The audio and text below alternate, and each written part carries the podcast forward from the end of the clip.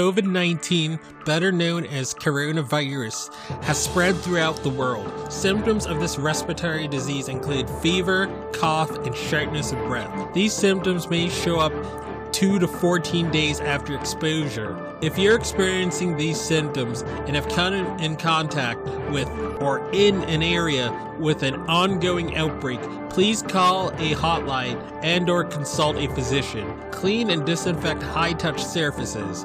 For more information, please visit cdc.gov slash COVID-19. Thank you. Hello, everyone. Welcome to the I Am Cannabis Sativa podcast. I'm your host, Dan Scotland. If you're currently a medical marijuana patient and want to tell your story and be featured on the podcast, feel free to email me at iamcannabissativa at gmail.com.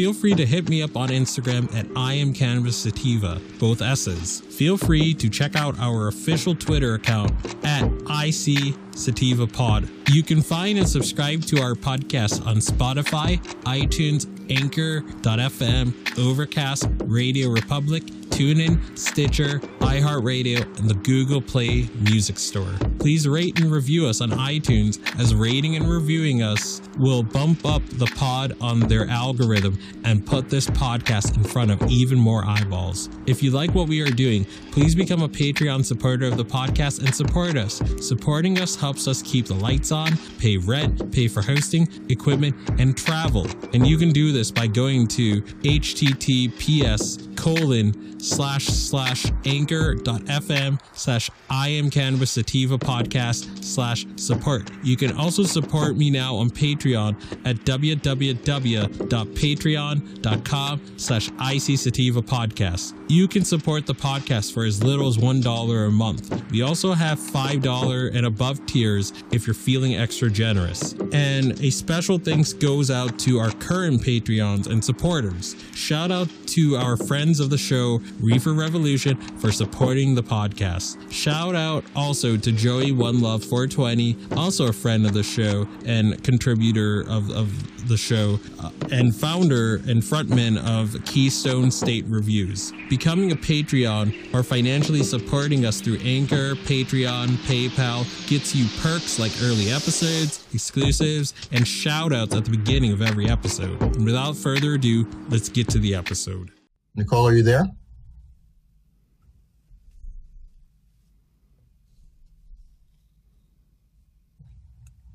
Good morning, Nicole. How are you? You're on. How are you, Nicole? Hey, good. How are you? All right. I'm, I'm, well. I'm going to start. Uh, Nicole President of the Massachusetts Patient Advocacy Alliance. One second. Nicole. Nicole, one second. Um, can we get the um, clock up, please, Erica?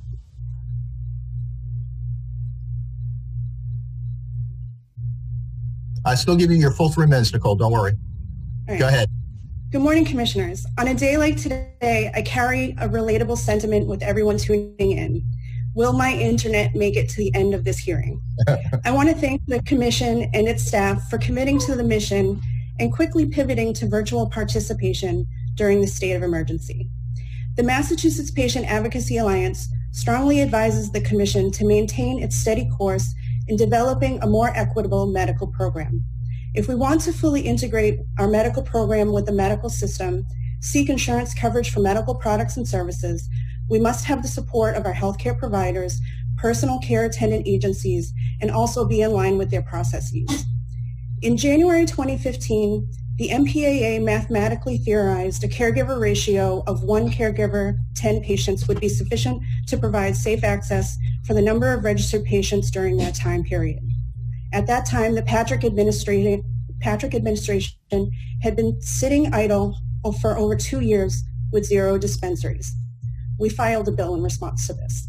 The 110 caregiver patient ratio is no longer necessary. It is obsolete. Today in 2020, every adult 21 plus can grow plants without a caregiver registration. The exception is when a patient cannot accumulate their 60-day supply from the allowed six plants. MPAA would much rather see caregivers registered on a case-by-case basis, similar to the process my personal caregiver went through to register for his second patient. An arbitrary number of patients per caregiver will likely open the door to a gray market that is indistinguishable from the legally regulated market you and the staff have worked so hard on developing. Prior to question four, illicit operators were boldly participating in interviews with well- well-known media outlets while making claims they were registered with the DPH, legal, compliant, and qualified to collect patients' private data, with no way for law enforcement to verify any of this insidious. Patients got sick from contaminated medicine, stolen from, assaulted.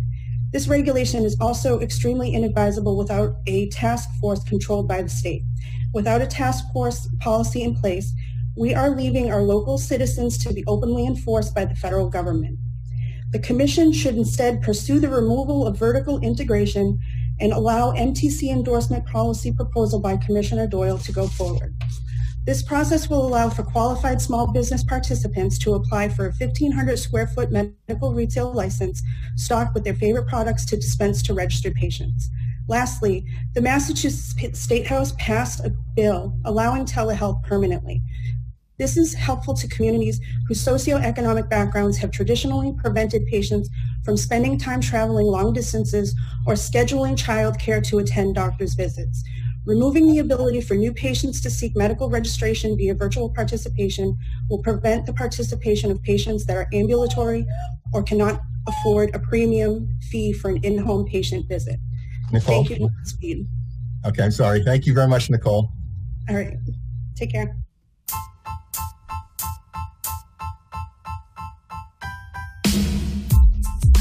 The Young Jerks are sponsored by UFCW 1445, a labor union representing cannabis employees in Massachusetts. If you are a cannabis employee worried about your health and safety and are not being heard at work, UFCW local 1445.org or call them at 1 800 439 1445.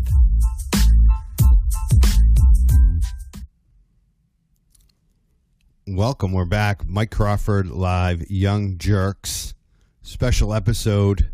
Uh, what I'm realizing is I'm looking at the Zoom screen instead of uh, the actual what should be on the screen. I don't know what I just did. Am I doing a share screen? Yes, yes.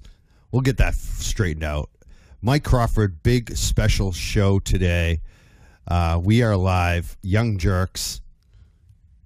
Yeah, I'm trying to figure this out. Now I'm screwed. I should have done this earlier. Hmm.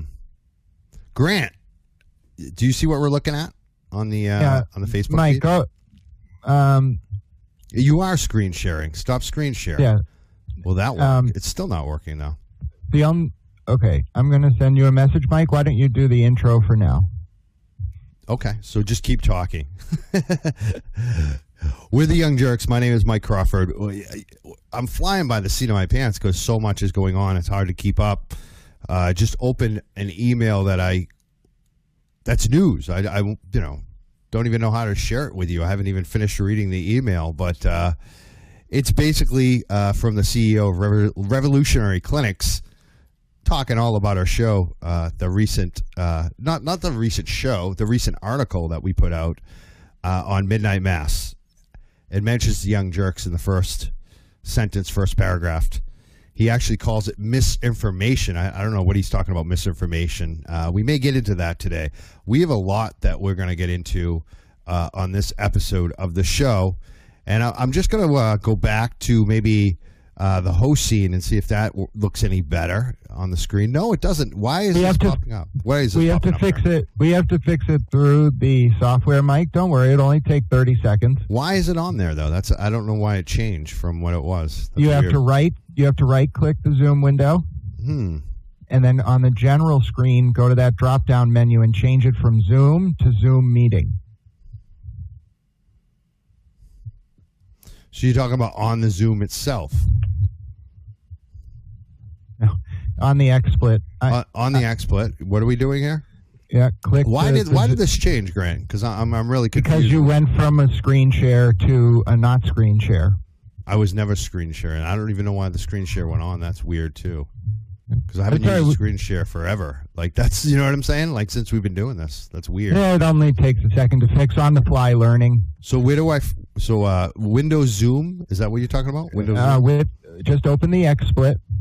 XSplit is open. All right, now click uh, within the XSplit. Click on that white window showing the Zoom. you know, the wrong That's Zoom. where I'm in. So Yeah, right click and it'll bring up a black box. No, I don't. I don't have that. hmm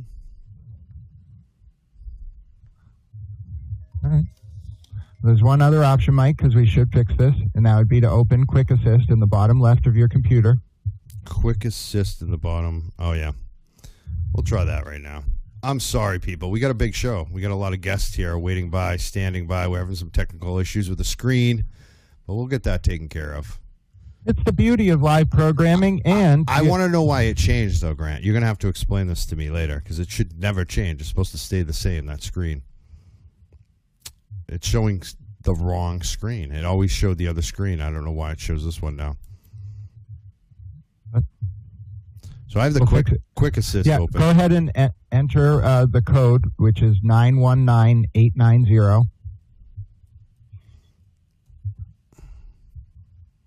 And we'll spend a fun 30 seconds fixing this, then we'll be right back into the show. And unlike with live TV, we can't cut to commercial, so you get to see us fix it, and everyone gets a learning experience. Actually, I can go to a commercial. That's exactly what I'm doing. Go ahead, Mike. The Young Jerks are sponsored by UFCW 1445, a labor union representing cannabis employees in Massachusetts. I realized I had to come back. You can't fix it. You're right. You can't do the commercial while you're. So fix this. Go ahead. Show me how you're Mike, fix this. go ahead and click grant permission in the uh, quick assist. It'll be fixed in 15 seconds as soon as this connects.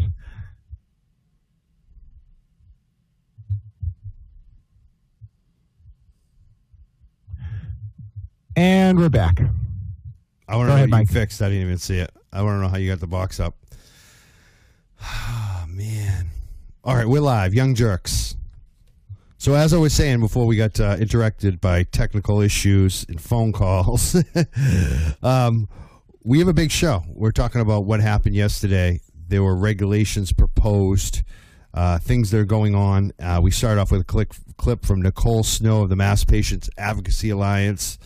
Uh, she was talking a bunch of BS, in my opinion, talking about a task force, talking about how we don't need caregivers anymore, how uh, she has a caregiver, but she doesn't want anyone else to have a caregiver. That's weird. We have some great guests here here right now um, on the Zoom. We have number one Dan Scotland, host of the I Am Cannabis Sativa podcast. What's up, man? Let me un. Okay. All right. Can you hear me? Yes, very well. Yeah. Um. Glad glad to be on. Thanks for having me. I, I went right to you because you do a podcast. Like you, you have it taped. You don't have to deal with the the broadcasting bullshit issues. That must be so much easier, right? Uh yeah, I mean, um it it, it definitely is. Um I mean at first, like I, I wanna say the first few months of doing the podcast, I, I sort of scripted everything, but um I, I sort of go off the cuff. Um I and at most have bullet points, but then um as you do it more and more you get a workflow. So it's it's pretty simple, yeah. And how long have you been doing your show now? Um today is actually the second year. So yeah, two years. Very cool.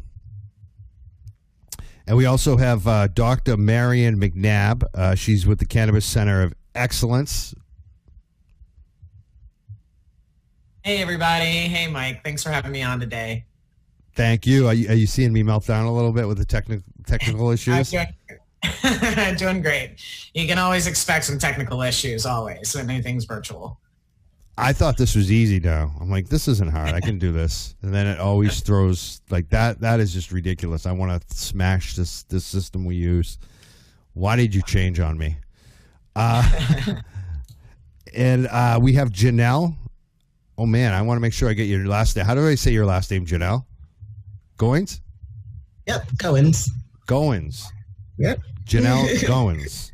What's up? So tell me about yourself because I know that you're you you've been on the show with Grant recently. He interviewed you and, and your husband, and you have a business. Tell tell us about yourself. Um, well, my background is in accounting and finance. I've been doing it for over 20 years now. Um, always, we've both always been entrepreneurial, and we were specifically waiting, honestly, to do delivery in um, legal cannabis when it was recreational once the delivery rules came out, we realized that we were definitely behind the eight ball because you really needed retail the way that they had set up the delivery rules. Um, right now, the company that we're starting is called the Emerald Turtle. It's going to be out of Wareham. Um, we were waiting, like I said, to figure out what we were going to be doing because we really wanted to do delivery, but it wasn't anything. Now we think we're going to be vertically integrated and have delivery. So but we're, we're, we're still we're still seeing we're, we're fingers crossed that we actually get wholesale. And obviously, Grant Smith's here. We already introduced him. He was helping me fix the system. Yes, good. Good evening, Mike. Always a pleasure to be here. Really excited to uh, to get into the caregiver issue and why I'm so excited to oppose uh, what uh, some of the people involved uh, with that patient group were trying to say at the public hearing yesterday, and why I'm why I felt their arguments were bad faith attempts to uh, make apologies for what was in essence an argument that boiled down to this caregiver proposal proposal would hurt dispensary profits. And I look forward to explaining why allowing each caregiver to have 10 patients uh, at once in their caregiver grows rather than the one patient under the current limits is a uh, far better system for medical cannabis patients, caregivers, and all those who favor low access to low cost medicine alike. So, and so let's talk about that, everybody. Um, we started off with Nicole Snow. Michael Latulip also spoke. Jeremiah, Mass Patients Advocacy Alliance. I mean, we've been when medical cannabis passed in 2012. We went to testify the DPH several times right in the beginning about the regulations and we were patients. Michael Malta, myself, other other folks. I think Chandra was definitely there, and we wanted caregivers. That's what we were asking for, and they immediately DPH. You know, we watched too as we went up there and testified. Michael Malta said it best. He said there was suit after suit after suit after suit. All these folks in, in their dispensary suits that weren't patients that were talking about health and safety and things that I'm talking about now, the health and safety from you know protecting us from those same suits because they they were using health and safety to stop caregivers. That's what they were doing back then. And when we since then, since 2012, 2013, we wanted 10 to 1 caregivers and for a while MPAA was all about it. And they had a bill and they got a dozen co-sponsors and today they're not for it even though their president of their organization has a caregiver. so she she says it's caregivers are great for her and her friend Michael. And Jeremiah's their caregiver apparently. But no one else can get a caregiver. I mean that but that's okay. Like she doesn't want to expand it. I mean that to me is just fraudulent. There's so many issues. I want to hear from the guest. Who wants to go first? Can I uh I, I, normally wouldn't jump in, um, but this is an issue that's close to my heart, uh, not only because it's something that, as you said, Mike, is a fight that goes back to 2012, but also because I myself spent a decent amount of time trying to get this caregiver proposal uh, in front of commissioners. I met with all the different commissioners about this. I explained my thoughts. Uh, I talked to them through the issues. And so it's a proposal I know inside and out. And part of the reason why I'm so frustrated is not because uh, these people disagreed with it. I think it's possible to have good faith disagreements about regulatory proposals, but because I felt they were disingenuous with their arguments. And so, just for some context, um, there are two different ways for a medical cannabis patient to obtain medication right now. One is to go to a retail medical cannabis dispensary, which, although they all started as nonprofit operations in 2012, are now almost 99% for-profit operations due to a law change that occurred in 2017 after the adult use law was passed.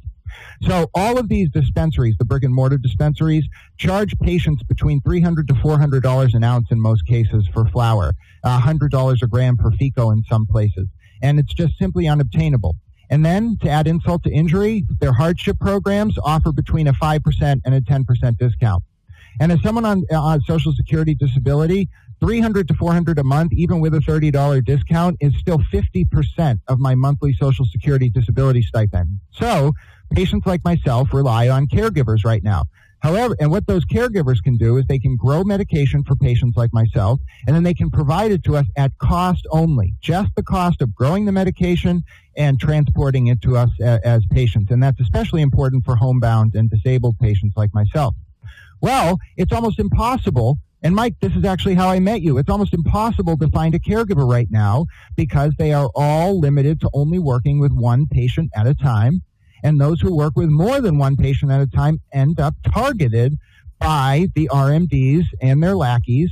Get, They try to get their uh, operations uh, shut down because uh, they are correct in some way that those operations are operating illegally. So, what patients like myself have been trying to say is, well, if you allowed more caregivers to, if you allowed caregivers to register more patients at once, in this case, 10 patients per one at once, with 500 square feet of canopy for those caregiver grows, then those caregivers could put their name on record, put their grow uh, location on record, allow the commission to inspect those grows, and then also provide more patients with low cost access.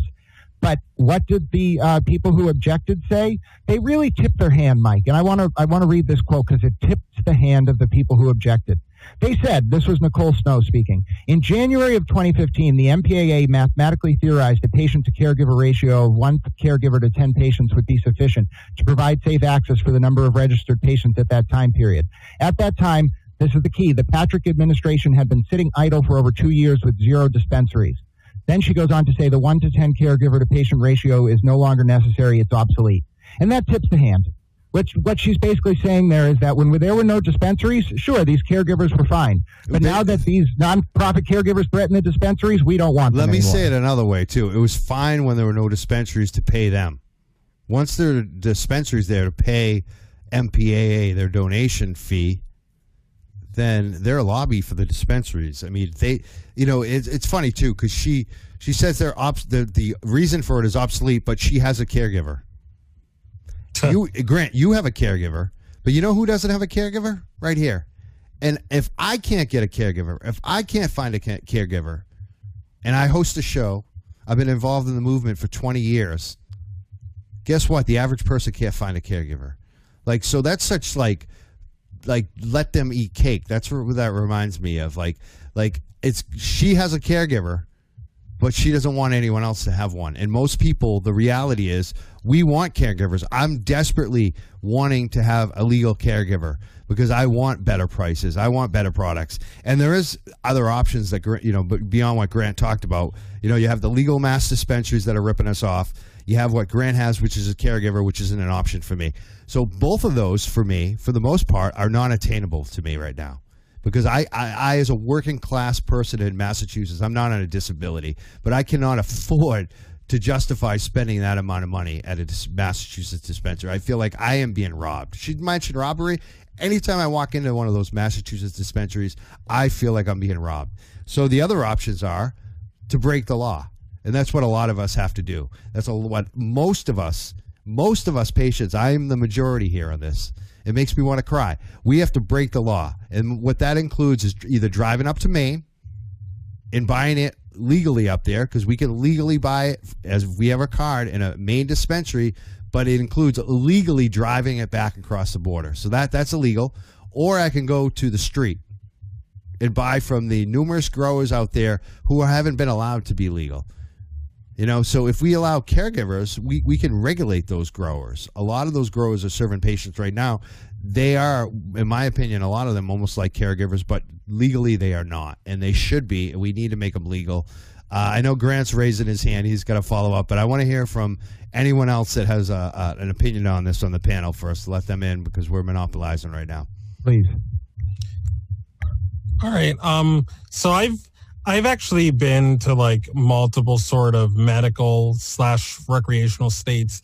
Like my like for caregivers emerged um, three years ago when I visited Michigan and Michigan um, honors out of state cards. I went to their cannabis cup there and there were people of all different stripes, all different colors that were there were caregivers, you know, um, and you had like a, a huge variety of different products, different strains.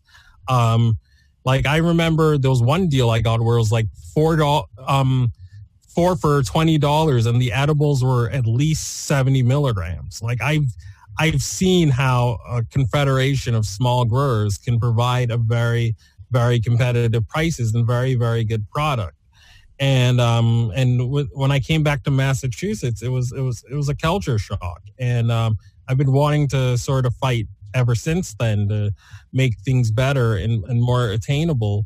And um, I mean, I can't afford the dispensaries here in Massachusetts. Um, the the I mean, I, I qualify for the ten percent discount, but ten percent off of what 300 350 that's that's just too that's that doesn't really make a dent and um, also um, I, I I also find that I have to I have a Maine caregiver. Thankfully, I was able to find out about her, and she's able to to to get it to me, or I'm or she sometimes comes to Massachusetts or whatever, and she has patients in Mass too. So I have to go to the caregivers to be able to afford my medicine or use CBD uh, flower.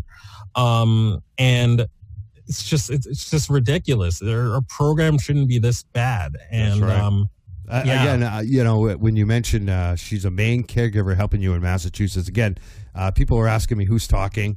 I got to make sure they know. Uh, that is Dan Scotland. It's he's the host of the I Am Cannabis Sativa podcast. That's who that is. Uh, he's a patient in Massachusetts, and he's getting help from Maine caregivers. I mean, that says it all. We we're getting help. I feel like I get more help as a medical patient from the Maine program than I do from the Massachusetts program that I fought for. And I have his name on the on on on the wall behind me over here. The King of Pot, Michael Malta. We fought for that. Nicole Snow draped herself in the King of Pot, Michael Malta. She was a friend of his. He would be disgusted by what she said and did this week, and. uh I normally wouldn't say that, uh, you know, because I don't think it's my place to speak. But you could play the videos. You know, he cared about caregivers. He, you can go back to his words. He, he, he said a lot of what you just said, Dan Scotland. What about the other two guests? Do they have uh, any comments on this caregiver MA, MPAA issue? Yes, I do. Um, you know, I think what um, you know, I think it's it's one. It's really important to have caregivers. I think a lot of the cultivators that are out there and the caregivers are out there actually probably have more tailored medicine and more varieties. Just like Dan was saying, um, the ability to actually give uh, product and design and, and grow product um, that's that's really helpful for medical patients and affordable. Um, I think there can be a balance between having dispensaries open and caregivers um, especially for hardship medical patients. I mean, this is critical. We know, and from the research studies that I've done, you know, if you have severe medical conditions, you do consume more. You need larger amounts of, of, of cannabis. You need wider varieties to treat different conditions. And I, I, wouldn't, I mean, why would you limit somebody from, um, you know, being able to access that medicine? So I, um, you know, I, I also have had some instances where um, MPAA, you know, had, uh, I was working on a bill with Stephen Mandile um, and uh, for the veterans, uh, you know, access. And MPAA also testified against that bill. Um, so it makes me question why, what is your patient advocacy focus right now? You know, are you really looking at patients? Do you want to limit caregivers when we know that this is a good model and it works. Um, you know, or, you know, what, what are the motives behind this? So I testified yesterday to, again, you know, along the lines of increase the caregiver limits um, to 10 patients and to um, have a 500 square foot grow. It makes sense. And, and what, what kind of patients group continually now, not more, not just once, but as a campaign twice now has been against pa- expanding patient access. First with the veterans bill that Stephen Mandile wanted, which was a no-brainer, and they did it. They did cause harm. It did delay it and stop it, and we have to fight for another year to get that passed. It still hasn't. Yep. So, so veterans are being harmed right now by our Mass Patient Advocacy Alliance. I saw someone on there on our uh, Facebook page, uh, you know, upon news of this, said, "Oh, now I'm going to cancel my donations." You said that six months ago. Like when you post that, and I notice it, like that's almost disgusting at this point that you're still saying that. You should have canceled your donation six months ago. Like, like Yeah, anyone that is supporting the MPAA at this point, if you're giving them money, like you have to question yourself, like because you're part of the problem. Nobody should be giving them money at this point. They they screwed the they screwed the veterans. Now they're screwing the patients with this caregiver BS that they just pulled, and they wanted to again. We've proven over and over again they want to work with the cops. They want the cops to come in. They want the cops to bust people, and then they say we're worried about the feds but they're asking for task force. They've worked with the police before. They've they've ratted out. They've dry stitched to the globe. They've dry stitched to uh, Weedmaps and Leafly enforcing them to take down caregivers. They're anti-access for patients. It's been proven over and over again. Janelle, do you want to say anything about this, or uh, Dr. McNabb? Did you want to follow up any? I know that we were personally adding to our statement a few things that we heard in the public um, in the public hearing the other day. My question though is, can you even cover your costs with one patient as a caregiver? No. Who It can? would, it would I mean, just, just thinking it through, it would seem that that wouldn't even cover your costs. And if that was what they were trying to do, that would be a solid argument as to you want to at least cover the cost of what they're doing, being that they're not getting paid as far as I understand. So they still have to have some type of other job and do this on the side. It's not um, it's not an, uh, it's not a, an easy thing to grow good quality cannabis. It takes time. So to me, it's bad enough that you're not getting compensated, but can you at least get them to cover their costs? And that would be the first thing I would think of is how do you do that with one patient?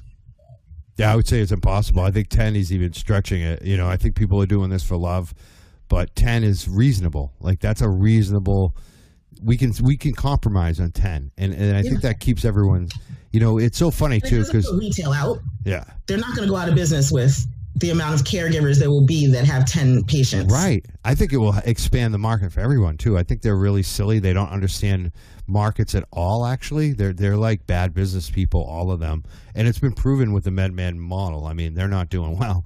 Um, you know what I want? You know who's doing well? The small caregivers in Maine. I mean, Oh yeah. they're killing it and that's exactly what we want to see here in massachusetts actually and i know a lot of people who are real growers who are og's oh, i'm going to go to you and grant in a second th- still aren't happy with this proposal because it's not perfect they're like we can't make money on it we can't do this we can't do that well that's the idea a lot of times is to get things passed and once you get it passed you know six years down the line if you have 25,000 or you know or 3,000 or whatever it is that they have in Maine Maine I mean we should let, let's be serious. Massachusetts is much larger than Maine. Maine has Yeah. 2,500 caregivers. That's a lobby. So once that lobby is there, they can then go to the state house and ask for some changes, or the or the Cannabis Control Commission. So that's what I want to see. I want to see, you know, a real group of people who want to be legal get to go legal, and it's smaller players that can get in. They can experiment. They can try stuff, and then maybe they start out as a caregiver, and then they launch a, a, a a licensed business that's a next step up. You know, a micro grow or something like that. It gives people opportunity with smaller capital, do it themselves. You know, the hustlers out there. It makes them legal. It gives them opportunity. We should be What are the main differences in Maine? What's that? Can you say what are the main differences in Maine in the Um, program? Maine has evolved over the years, and, and their big concern now is that big cannabis is coming in and try to shut them down. Honestly, but Maine had this very similar type of thing, and now they ha- they have the option to get storefronts. So, like Maine started out just simple caregivers, and now some of the caregivers have storefronts too. So, like, there's a lot of opportunity in Maine because it's been there for so long. It's been there for like 15 years, growing.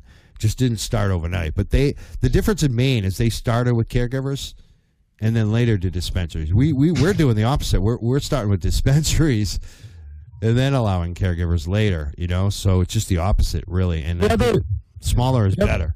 The other difference is that in Massachusetts, and part of why this proposal is so unique, is that the operations, like you were saying, Janelle, have to be not for profit. And not just not for profit, they have to be at cost. And that doesn't even cl- include the caregiver's time. So the people who are signing up for this, they're giving all their information. They're doing this pro bono for the most vulnerable patients, the most impoverished, the most uh, disabled patients in the entire state, and they they uh, are doing this basically out of the goodness of their heart. Maine is closer to a commercial caregiver model, but that's also why Massachusetts, why it was so insidious for people to oppose this proposal, because what they're basically saying is not only should these caregivers not be able to have more than one patient, but if they do, then we should target Lock them up. with a task force. This person, the president of this patients association said, quote, this regulation is also extremely inadvisable without a task force controlled by the state. And then she That, talk, yeah, yeah, that task force was proposed by the cannabis by the Commonwealth Dispensary Association, the dispensaries last year, and anti-cannabis representative Hannah Kane. So it just shows the mentality these people have is not lower barriers to entry and increase patient access. It protects our profits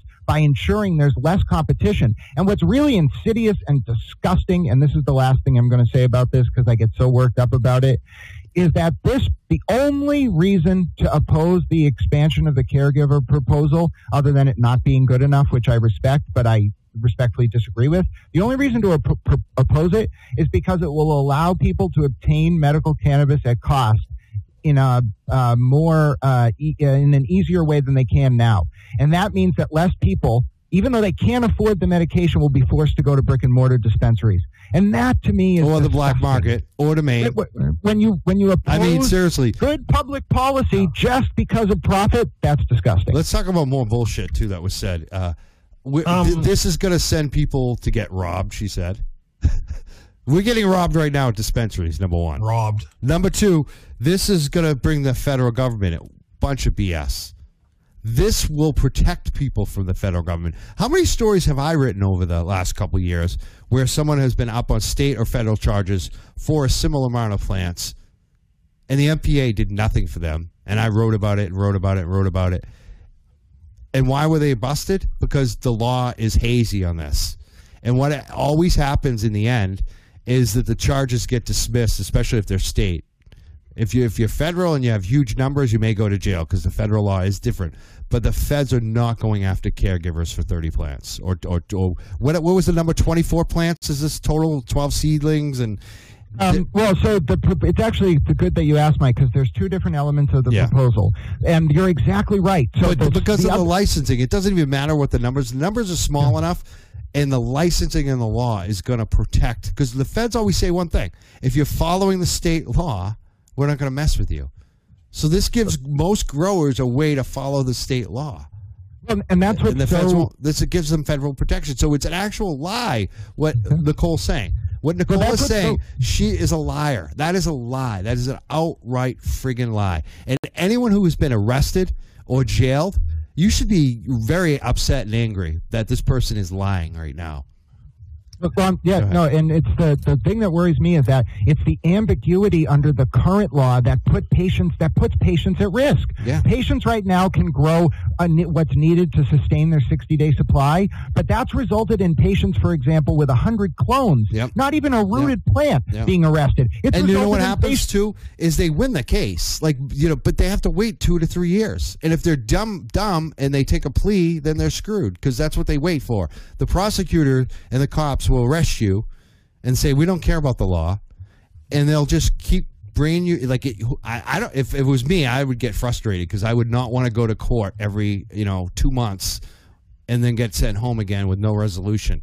And that's what they do. They hold you hostage for like two to three years until you finally either give up and sign a plea deal and, and go to a lesser charge or they finally give up. And that's what happens eventually is they finally do give up. Because basically with the law that was passed in 2008, 2012 and 2016 by by initiative, judges don't want to prosecute they don't want to see these cases. The judges are like even if technically they're illegal, people don't like people voted not to arrest people anymore. I know this. I saw the ballot initiatives. Judges get that.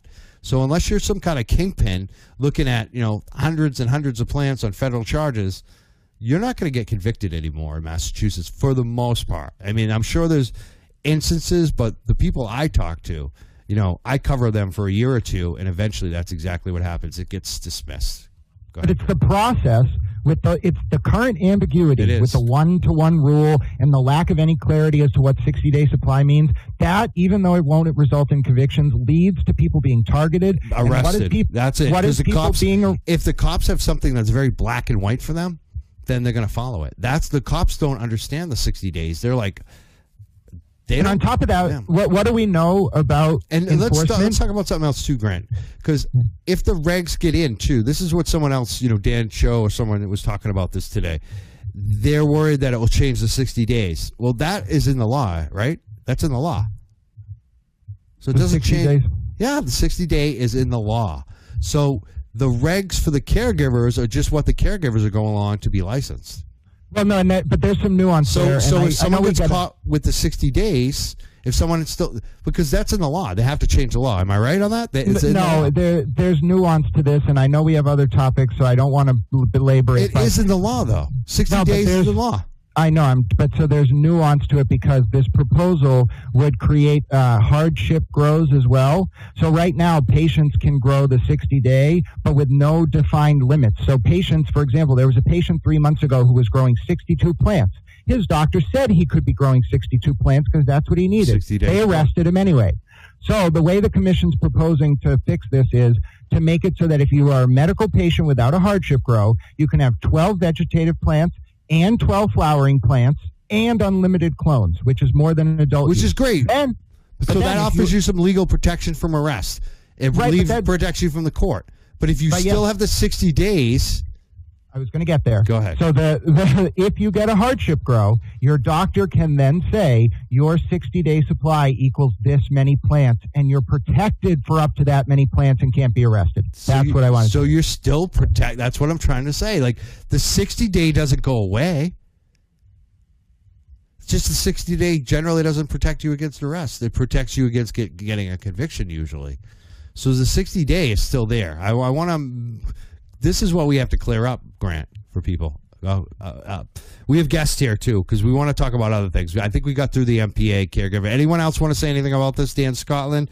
You been yeah quiet? um yeah i mean what i find so like ho- horrible and insidious is that like again we're being price gouged in this state um, we have zero yeah we we have zero leverage like these dispense because we have nowhere else to go unless we know someone that grows or can grow ourselves and and with the makeup of the commission of the cannabis control commission besides Shaleen Title commissioner title we're hanging by a thread with these reforms. We're, I mean, I was astounded when when when this got proposed, and I didn't. And uh, I'm like doubting Thomas from the Bible. I have to see the caregivers come back to really believe that they're going to come back.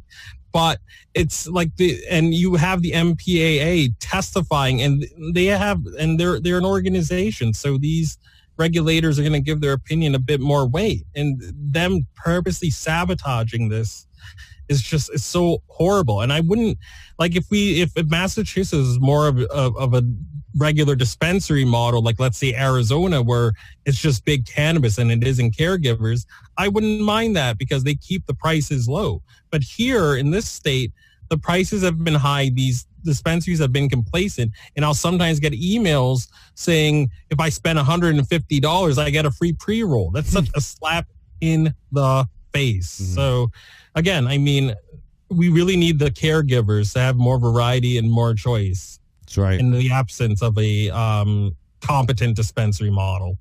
It seems like since uh, COVID 19 too in Massachusetts, with more medical dispensaries supposedly open, the prices have gone up.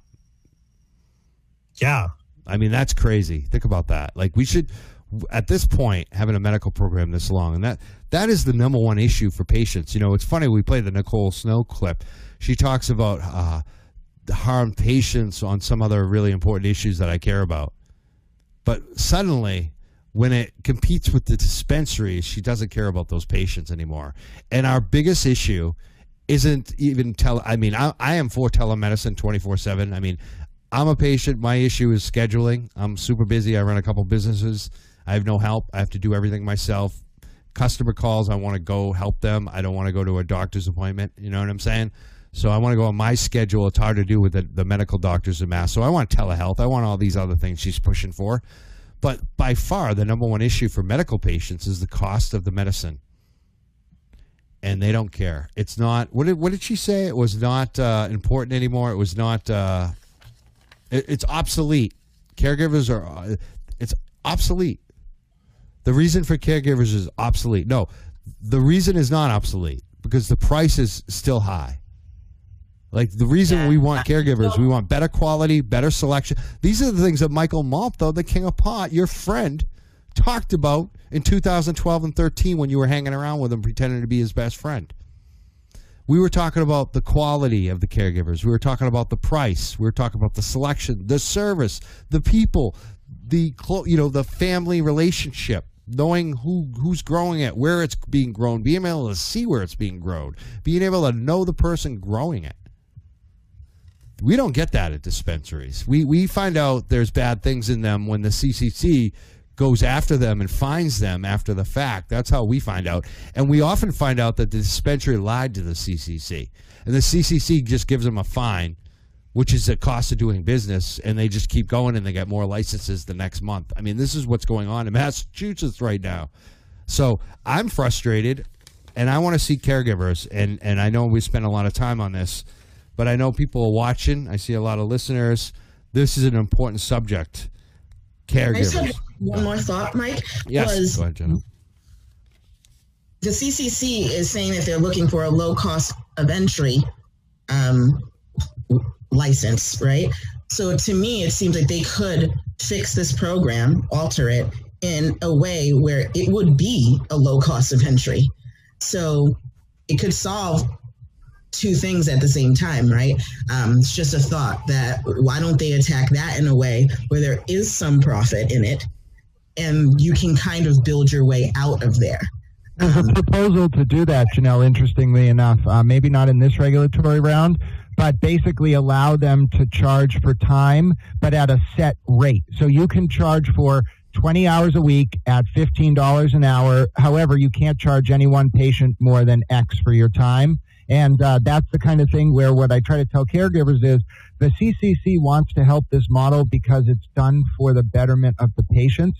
But at the same time, they don't want to drive these caregivers into financial ruin and make them operate at a net loss. They, Right. They're doing this pro bono. So striking that balance with insights like yours is crucial, and I just wanted to thank you for that. Yeah, and I'll echo that, Janelle. I was going to say, I mean, this is a great uh, entree into the industry, and if you can set this up and get, I mean, these caregivers have been cultivating for forever, or may not have, but a lot of people have, you know, and there needs to be a, an easy way for making that legal, and this provides an opportunity to be regulated, to be overseen, and to find a profitable model. And then if you want to expand up into a dispensary, great. Um, but I see that it, I think Janella was an, an excellent, excellent point. And my thought is re- restrict the profits, right? But allow it to be something you can build your way out of, and it therefore becomes your low cost of entry. You can't you can't disable this delivery in order to make it your low cost of entry. But I, I don't see why they don't look in a different place. And uh, you know, another option too is to be able to, you, where, where it's been done in other places, is sometimes they can sell their overages to dispensaries. So if they grow a certain amount, they don't sell it, or they don't, you know, they, they, don't have enough patients or enough, you know, demand for it. They can always sell it to a dispensary. That's not in there yet, but these are things that we could definitely. Once And we have a program established, we just got to get this established. That's and the to be fair line. to And- the to be I, fair I to want to say something too, but Sorry. this is an opportunity that comes like once every seven years. Like th- this isn't gonna like if this isn't passed this time and it's not good this time. I I, I don't know if it will come back next time because we don't even know what the Cannabis Control Commission is going to be like two months from now, three months from now. So, like, this is it has to pass. People need to go all in on it. We, we should move on to some other subjects because this Mass, Massachusetts Cannabis Control Commission had a, a big hearing yesterday, and there were a lot of subjects being talked about. Uh, delivery, obviously, being one of them. Uh, we have some delivery experts. Uh, there's also advertising is an issue. I think uh, there's also an issue with sampling. There's also issues that weren't even discussed at the regulations that are coming up, like Ed D'Souza and others waiting over a thousand days for their license. I mean, how when you is there any other business in Massachusetts that you have to wait and you're still considered a small player, you're going for a micro, what they call a micro grow license, and it takes you over a thousand days from the moment that you start the licensing process to the end, and you're still not fully licensed yet. You're still waiting. You're still waiting for that final, final approval so you can open. I mean, to me, that's just disgusting. Uh, but I know a lot of the guests have different things they want to talk about. So look, why don't we start with uh, who's spoken probably the least on the show, which is not Grant myself. Uh, who wants to go first? Raise your hand, I guess. Nobody. Well, they're all quiet. I'll I'm going to pick one. Dan Scotland, go ahead. Um, so I would say that that um, and I've been looking into this since January. I I I mean, it's gonna sound like I'm wearing a tinfoil hat, but I I in January I, on my podcast I I looked at every single dispensary. I spent about two hours of my time. I went on the website.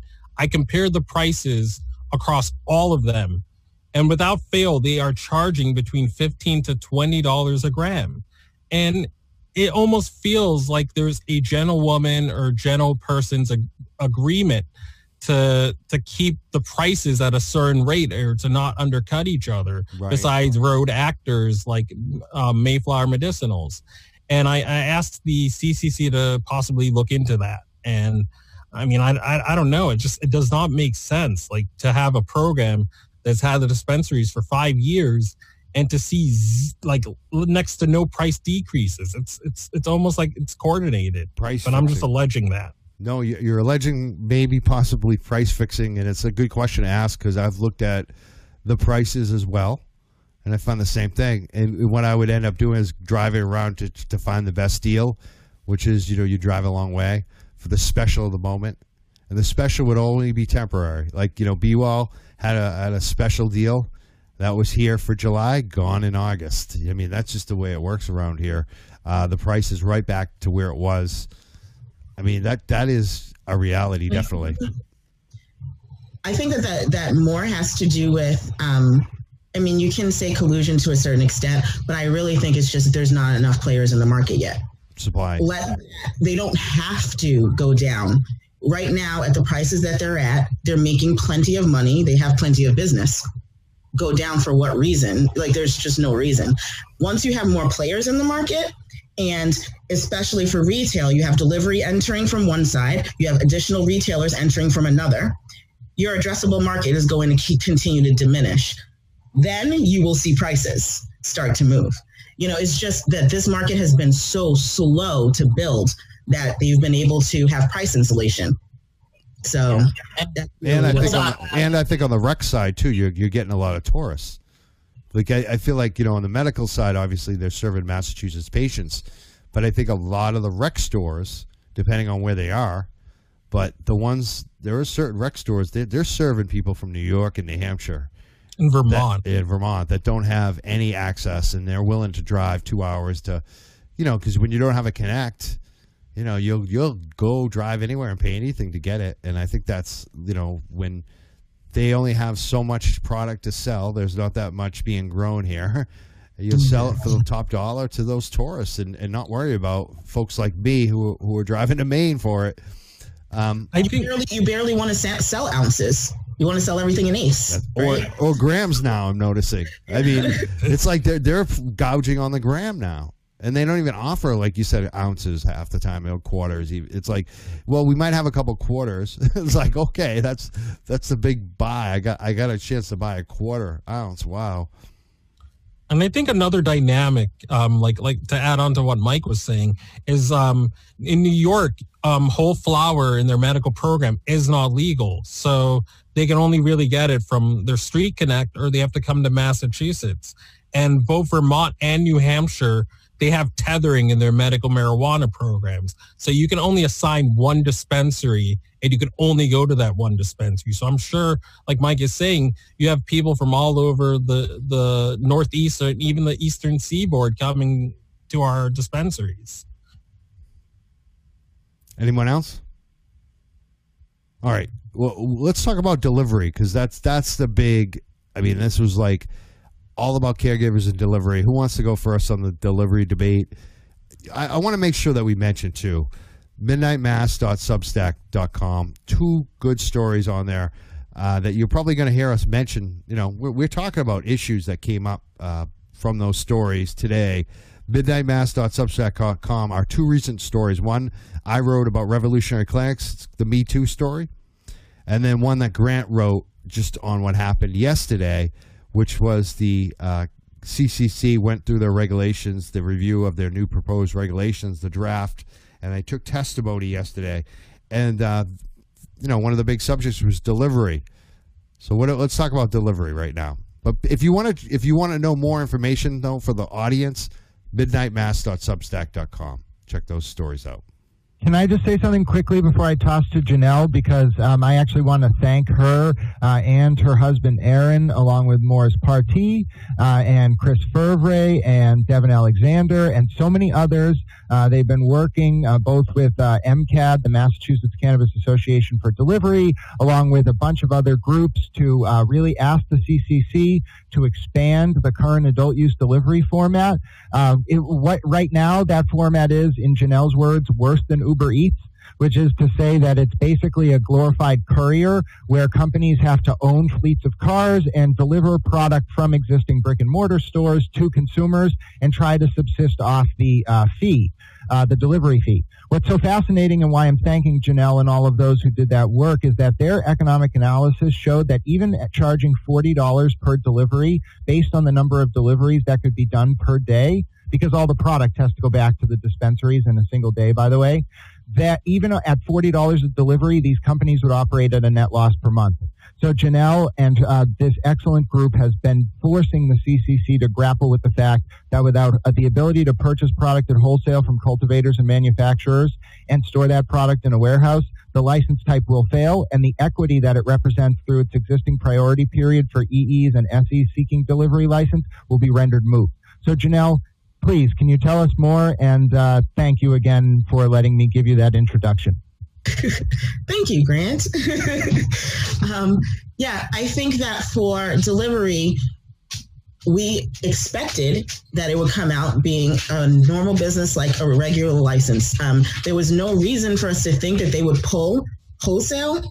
Um, being able to purchase wholesale, it was totally a shock to me when I heard that they expected you to be able to purchase retail at the prices that retail are at and still make a profit because people are already complaining at what they're paying when they go to a re- retail establishment. So now, on top of the 20% taxes and the high cost, we're now going to say, pay us a delivery fee too on every order. Okay um, it just it does it, it's not going to last. There's no way that everybody's going to be able to hold on to that delivery fee. First, so that's the first problem, right? The the the plan is made up of you need a delivery fee, and second, you need the retailers to give you a commission off of retail that makes sense. You know the delivery fee it's going to be a fight to zero. How quickly that will happen, I don't know. It honestly could happen out of the gate. Who knows, right? Somebody deciding that they get a better deal with a retailer, because that could happen, and they come out with a lower delivery fee. Or they want to corner the market like Amazon. If they can. Big bucks. A, I mean, that that's basically number one. But with the retail model, I don't even know if you can corner the market. Yeah, well, and who would want to? Like I said this from the very beginning. I, I said this is not going to work. No. I, I've been in these businesses. Like you cannot deliver all across the state for 40 or 50 bucks. And especially like you said they're going to kick you know the dispenser's not going to kick back. Like all those delivery companies that are out there like dining in like you know dash they got a kickback a huge yes. kickback from the restaurants. The restaurants are and that that this is that that whole industry is under so much scrutiny because of how abusive it is like the door dashes and all those are to the restaurants. This would be the opposite though you guys would have no leverage in this. It's just it just would not work. We know it would not, not. in a retail only model. Right. Now, if you give us wholesale, you you can say that that will strengthen the retail model a little because retailers will now know yes, someone is going to be delivering. We don't control who's going to be delivering because essentially they could say, forget this. We're not having deliveries for the next two, three years till they figure out the program failed and we get to do it ourselves because they will figure out the program failed, right? Um, it's not, there's, there's no, you're not going to have these tons of successful people in that retail model. In the wholesale model, you now are able to force retail a little, right? To say, okay, this is going to be happening. I now have a war from two fronts. I need to do something So they will, I think, especially the vertically integrated ones, will come out of the closet now with some percentage. That doesn't mean that everybody can do it. Every everyone's not in the same position. But I think having wholesale at least gives you that advantage that there's some pressure on them. There's no pressure on them in the current retail model. On top of it, I know that the the big argument was that they wanted to give a low barrier of entry license. And I understand that. I get the good intent in it, but all it's proven to do is be another roadblock. Because if the way that you give, you make delivery less expensive is to take away wholesale, you might as well not have delivery. You're taking away wholesale and you're and you're attaching us at the same time to the hip of the retailer. It, it, nothing about that makes sense, right? So to me, the lower cost of entry has to be found either somewhere else or you just have to talk about funding and stop not thinking about that. People need a way to have funding if you're trying to gain equity in this market because it's an expensive market to get in. You can't destroy the license though in order to say it's a low barrier of entry. Yet you're not willing to get rid of the second driver. You're not willing to get rid of cameras, right? So you're not willing to get rid of the storage time that we have to keep all of these things. You're not real willing to not let us have a building. We have we can't store cars in our driveway right? So all these things are things that you're saying for public health and public safety, we have to increase the cost. Yeah, why, why don't they do an armored car too and a guy with a gun? I mean, this is just why not just make a delivery cost five thousand dollars and we'll be good with it. Uh, and, and and they could say that we could deliver one thing at a time and come back to the store every time. I know some people right. are doing that too. Right. Like I just it's not it's not viable. Let's and talk about you. That's why wholesale hopefully will just will pass. That's what I want to talk about wholesale. So if wholesale if let's say they add wholesale to it, mm-hmm. I look at that as good and bad. I mean, because you add wholesale, now you're looking at a location. Are they going to add a host community agreement to that? But you had to have it anyway. We had to have a host community agreement to get a delivery. We had to have a building. So now my building has to have another room in it that had that is secure. So you already have one is basically the answer. You don't need another one you don't need another building. No, you don't need another H. I mean, your HCA would have to say you're delivery. You know, you'd have to have delivery on your HCA, but you're still going to need an HCA. They weren't saying that we could drive the cars from our houses. That's true. So we already had to have a building. So you're, you're already good on that. Bigger, yes, it gets a little bit bigger because now you have to have somewhere where you can package. If you're going to take from wholesalers where you need to package, right. and you're going to have to have some place where you can store securely your cannabis, which you didn't have to have before. But I don't know that that's a big enough cost to say it's worth having no profit in the business. Right. I'm wondering so. if that could be set up too, where where it's almost like a you know U-Haul or like storage space where someone has a secure location where they're rented to five or six. You know what I mean? that was a suggestion. Um, it wasn't actually our suggestion. Someone else that was doing delivery wanted to do co wanted to co-locate. Right. And I think that that's another thing that can help to lower the cost that you have because the only concern was how would they then separate their cannabis. But if you have a secure room, you can easily put cages in that room, right. and each cage would be yeah, yeah. You know, whatever it would be that would be secure for that. That's your inventory. No one else can touch it. And then you split all the rest of the costs. Because if you are going to be a retail deliverer, you're still going to need to cut costs. Like there's just not a lot of meat on that bone. Awesome. Yeah you know, building on that, I mean, if there's already not a profitable model and it's only exclusive for two years, so why even really try there? You know, I mean, that's, I mean, and then you've already done all of this, you've got your HCA, you've got all this going, and then others can come into the market. So I really do think it should be at least like three, four years, if not five. Can I ask Janelle a question? Janelle, one of your big asks was not only the wholesale and warehousing, but also to ex- expand the current two-year equity EE and SE priority period longer. Can you tell us how long you're asking for and why you're asking for it to be expanded? Um, one of the reasons, just like Marion was just saying, we, first of all, how long is it taking to get licenses?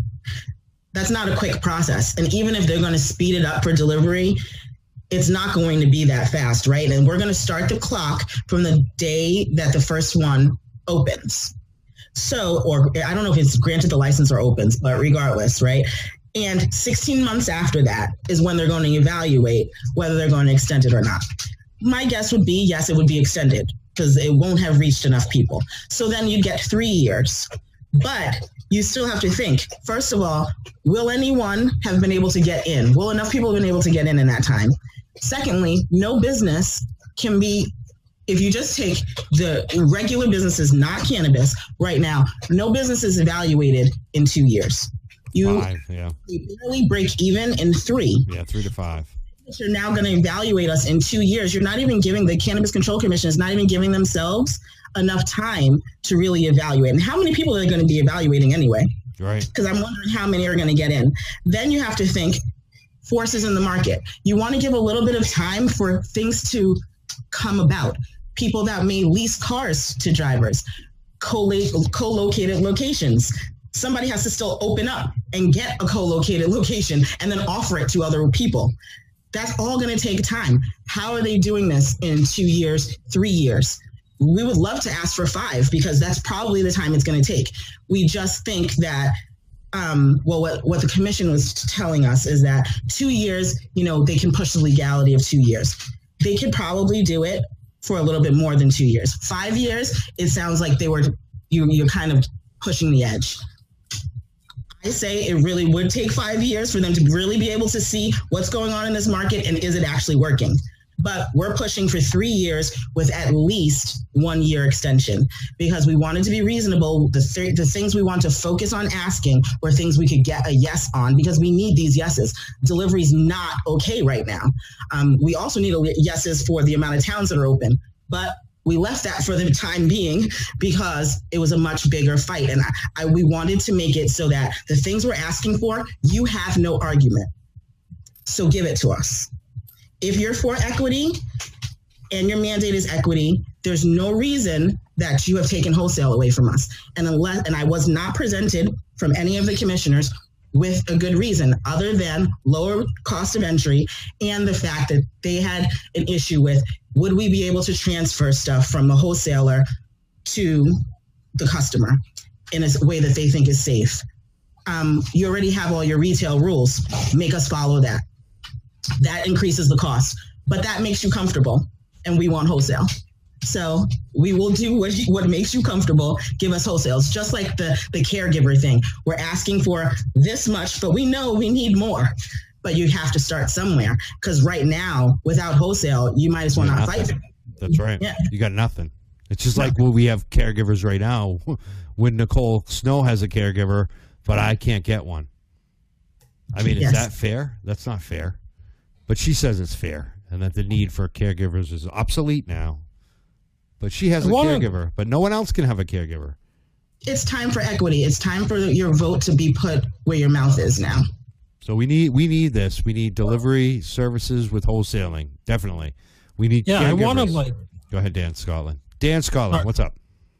Um, I want to like, like I, I agree with everything that has been said thus far, but I'm like really, like, I want the delivery model to succeed. I really, really do, and I want it to succeed so much that, you know, when the bigger companies come, like years later, or, whenever the exclusivity period comes, when the big multi-state companies try to come, they get iced out. I want the local delivery companies to to to really be known and to really thrive. And um, like I think it's part and parcel with the other with what other people were testifying about with with regards to lifting the bans on advertising. They, they, it has to be well known that there are delivery that there's delivery and there there are EE um, people that are that that have been disproportionately affected by the war on drugs. Because again, like this is there's seven million people in this state, so it needs to be known. So again, so the big ca- cannabis multi-state folks can be iced out by the time the two-year period is done. But just agreeing with everything that has been said. Thank you, Dan Scotland. Uh, he's the host of the I Am Cannabis Sativa podcast. Check him out on Twitter too. You're on. You're a madman on Twitter. My name is Mike Crawford. I'm hosting. Uh, we also have Grant Smith here. We have Dr. Marion McNabb. She's with the Cannabis Center of Excellence, and we have Janelle. I'm going to say her name again. Sound say it for me. Going in. Go in, go in, Goins. go ins. Go in. Go in. It's like Owens with a G. Goins. yes, just go in. Go in. Oh, no S. Janelle Goin. I like that. No, there's an S. I'm oh, there is an. S. Goins. Go ins, yeah. Yeah, go but in. As long as you to go in. Yeah, I'm. yeah. But we, it's, he's had it pronounced so many ways. Goinez. Sometimes bet. we call him Gomez. so it's, it's fine. You're close. I am close. Uh, and we have we have a great uh, show today. Obviously, we're talking about the Cannabis Control Commission, the regulations that just went through, you know, that are being proposed. There was a public testimony yesterday with a bunch of speakers. I think they took hundred names, uh, and all three of you, three out of the five of us, were testified yesterday at that. Um, what are the other things that we want to talk about related to the regulations? Like, because there's a lot of things that are proposed, a lot of even even things that aren't proposed that people want to change. What do you want to highlight? What are some of the other things besides the delivery or the caregivers that we talked about so far?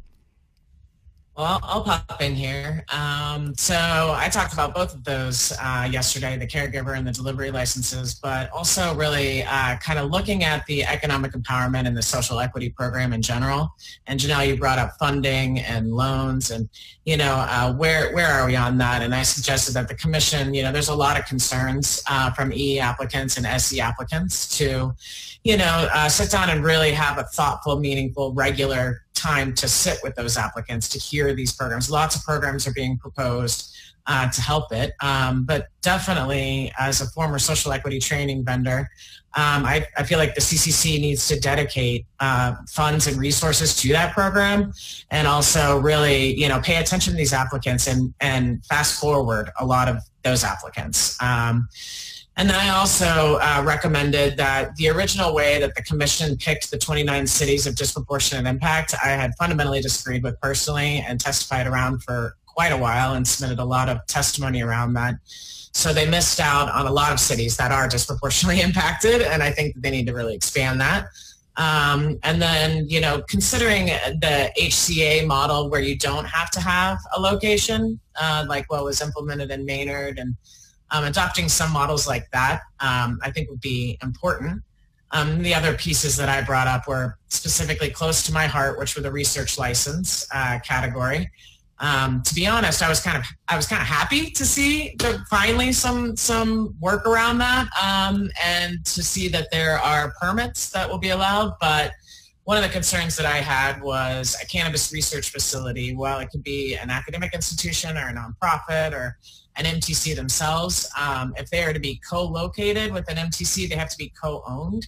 And so that kind of boxes out a few other players too. So I had a little bit of concerns on that.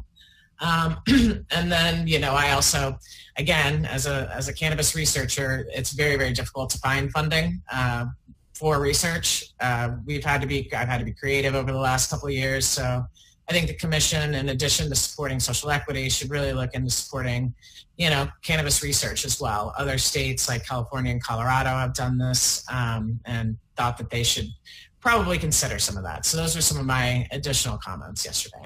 I think that would make sense. We could be the. I mean, we're we, we have MIT, we have Harvard. Why aren't we doing cannabis research? We could be like the center of it for the whole world and, and get a big economy going. We we put money into um, all kinds of other science in Massachusetts. You know, Governor Deval Patrick was all about the biotech and the the pharma and this this and that. And why aren't we putting money into cannabis research? And UMass with the agricultural program. Right. There's they, they put Yeah. a, mon- a lot of money into research. Why aren't they doing it for cannabis? It would make so much sense. It'd be the hot sector to put. They would get a lot the of thing return that out of I'm it. cautious around it is just, you know, having that uh, research cornered in the market by, you know, large companies, just kind of like cannabis side, That's you know what I mean? So like pharmaceutical industry, as long as there was, you know, intent for public good in that and, you know, driving medicine and driving formulations and then giving back at the same time, um, I think that's a key for me to not lock into the research market only to those that are also really wealthy but from another industry. Um, but uh, yeah, I mean, I think it makes a lot of sense. I've advocated for this for you know since the industry since it was legalized uh, adult use in, in Massachusetts. I um, I think it would be really important, and I think we deserve it as a as a country. Um, I think re- researchers have been prohibited from studying this. Um, you know, you're only allowed to use uh, NIDA approved, you know, cannabis from Mississippi in clinical trials. And, you know, it's just, I think it's an era that needs to change now. And and I guess their cannabis is, isn't really known to be the best. I mean, I remember we used to talk to uh, some some patients that got it, Irv and uh, oh my god, I forgot her name, Elvy, and they get the seeds in it. Yeah, you ever, you ever see yeah. that stuff? Yeah, they get it yeah, coffee so can. Yeah, it's awful, right? So I don't know if you know Dr. Sue Sisley. Um, so she was Yeah, the I've heard of first. her. Uh, yeah, she's amazing. She spoke at uh, an event that we hosted last uh, last year with Steve and Joint Venture and Co. Um, really incredible woman. So she's the first uh, researcher to actually be approved by NIDA to study. Uh, I mean, approved by um, federal government to study PTSD and cannabis and veterans. And she had to use NIDA cannabis and it came like sticks and seeds and was just not representative at all. And really, she thinks, and you know, it basically uh, falsified her findings because it was not at all representative of what was available on the market. Apparently, and yeah. so Do you know they pre-rolled that crap? Like Irv and Elvy were patients. They were like the, the first legal patients, medical patients in the country, and the and the federal government grows this. Yeah, I think it's two locations, right? One is in Mississippi, but they grow this cannabis, and they would mail it to the few legal patients they they allowed because because of this f- lawsuit against the federal government, I believe it was. But they would get the joints and they would be rolled with seeds and stems, and so they would break everything up, get all the seeds and stems out of it, and then re-roll them up. It's just it's like that's the federal government for you. They could have just sent them, Yeah. like just send them a bag. They'll they'll roll it themselves. But um, getting off of that subject, I want to get back to one of the things you said, Dr. McNabb, Dr. Marion McNabb. You mentioned um, disproportionately harmed communities have kind of been left out on what the state defines as as a, a harmed community. I noticed that too. A lot of people noticed it. What what are some of the cities and towns you know off the top of your head? Like certain cities or towns that were left off that should have definitely been included. Lawrence, Lawrence, Lawrence wasn't included. Lawrence was not included. Are you? that Uh, is just so ridiculous. I mean, Lawrence that that is included. like they, how many first- times was Lawrence on cops? Like that that should be the status. How many times was your city or town on cops? If you were on like Yeah. more than five times, like Lynn and Lawrence were, you should automatically be in. All right. I mean, Yeah. And Yeah, Brockton? and it was the that, um, yeah, I don't think Brockton was, was Brockton, and, and Brockton's included. I think. Brockton's bad Um, too. Lawrence- so, yeah. Yeah, Lawrence definitely was not. Lawrence is actually the first city that I ever testified in in Massachusetts um, to support adult use cannabis and to support equity. And the researcher that was selected um, to identify those 29 cities used a metric that I feel was fundamentally flawed. Um, and basically the way that he calculated, uh, you know, the cities and their impact he didn't include some key indicators in there and half of you know some of the some of the samples he only had half of the cities in massachusetts that was used and it, it just was a flawed uh, a flawed um, model in my opinion. So um, i hope that and i've heard that the commission i think may be reviewing to you know realign to make sure that is a little bit and i hope they do. Um, i'll resend in some recommendations. I had a colleague who uh, got a phd on the subject who worked with me on this um, and was really well trained, is really well trained. So anyway, I think that they definitely um, should adopt, you know, reconsider expanding that list. Um, um, yeah. And, you know, I also really think that um, one of the things that I think was contentious recently, uh, and I have to applaud Commissioner Title. I, I love you, Commissioner Title. You're the best. Um, support you wholeheartedly. Um, but the use of fines and those fines recently um, to be able to fund social equity and economic empowerment, that's a no-brainer to me. I mean, you know, already the commission is receiving a lot of money. Um, you know, that was what, how much? $600,000? Yeah. or something? 800,000. Something like that. Yep. 800,000. Like that's not a small chunk of change and people could really use that. And if the commission can't issue grants or loans or whatever because of legislative stuff or, you know, uh, there's a, you know, find another solution, find a partner, find uh, somebody outside the commission. Don't make, you know, do something. But like that's a lot of money that then is going back into the commission to hire more staff. We'll hire social equity staff. You know, I mean, so hire hire people that are working on that program, or create and use that that money for for the actual businesses. Give it to the social equity applicants and the economic empowerment applicants. Their And budget we already have donations too, I think, Uh, on Yeah. top of Yep. lines. sitting in escrow and the social equity program budget has not gone up in three years. We just had Shakia Scott, an excellent interview on the Young Jerks that can be found in our archive and on our podcast platform, Spotify, Anchor, Breaker, Stitcher, and otherwise, uh, where she talks about how that budget did not go up from its base 300,000 three years ago until now. And those mon- that money from fines and, uh, like you were saying, the PIP donations in escrow already could change that. And I want to ask one more question because there was another proposal brought up at the regulatory hearing about the deverticalization of the medical cannabis market. And I noticed something. There was nothing about equity in that proposal. And dating back to 2012, there has never once been a social equity or economic empowerment program in, for medical license ownership. Do you all, I wanted to ask the panelists and even you, Mike, do you all think it's time that the CCC only issue new medical Yes. licenses for a period of three to five years to SEs and EEs only? Yes. It was too expensive. That's what I think. Uh, You had to have like, didn't you have to have seasoned five hundred thousand dollars in your bank in account, the something bank, like that? sitting in the bank, and if Yeah, it came so- out because you were worried that the federal government might seize it, or or the or the bank account right. closed it because they were afraid, then you'd get in trouble. Yeah, if you didn't report it, it's Yeah, so- stuff that happened. They had no intention of there being. yeah, uh, let's answer the question though. Yes, do you support it? Do I support their? Uh, if medical licenses are deverticalized, so if that capital requirement's gone, oh, do you okay. support a three to five year period when new medical licenses would only go to EEs and SEs? Oh, definitely. As long as they're, you have to understand that you have to have some kind of funding component. Otherwise, that, that time period you'll get nothing in it anyway, right? So the, that's that's where the problem is. You're going to need to fund it. But I would definitely agree with that. Just like I would agree with the towns having to go back in and say we issued only two two licenses, but they were all to non SEEE participants, and we need to go back and one on one to one open two more licenses to be fair. Yeah. I'm, They don't even have to do one to one. They could be bold like Cambridge and go unlimited only EEs. Yes. No one else gets sued by a medical dispensary, win in court, and then rub it in the medical dispensary's face. But I'm saying the towns that have already closed themselves, Grant. So you, they already have given out their two licenses. Yep. Well, You know what you'll like, Janelle? Medical, if it does get deverticalized with an equity priority period, cannot be banned. yes, I know.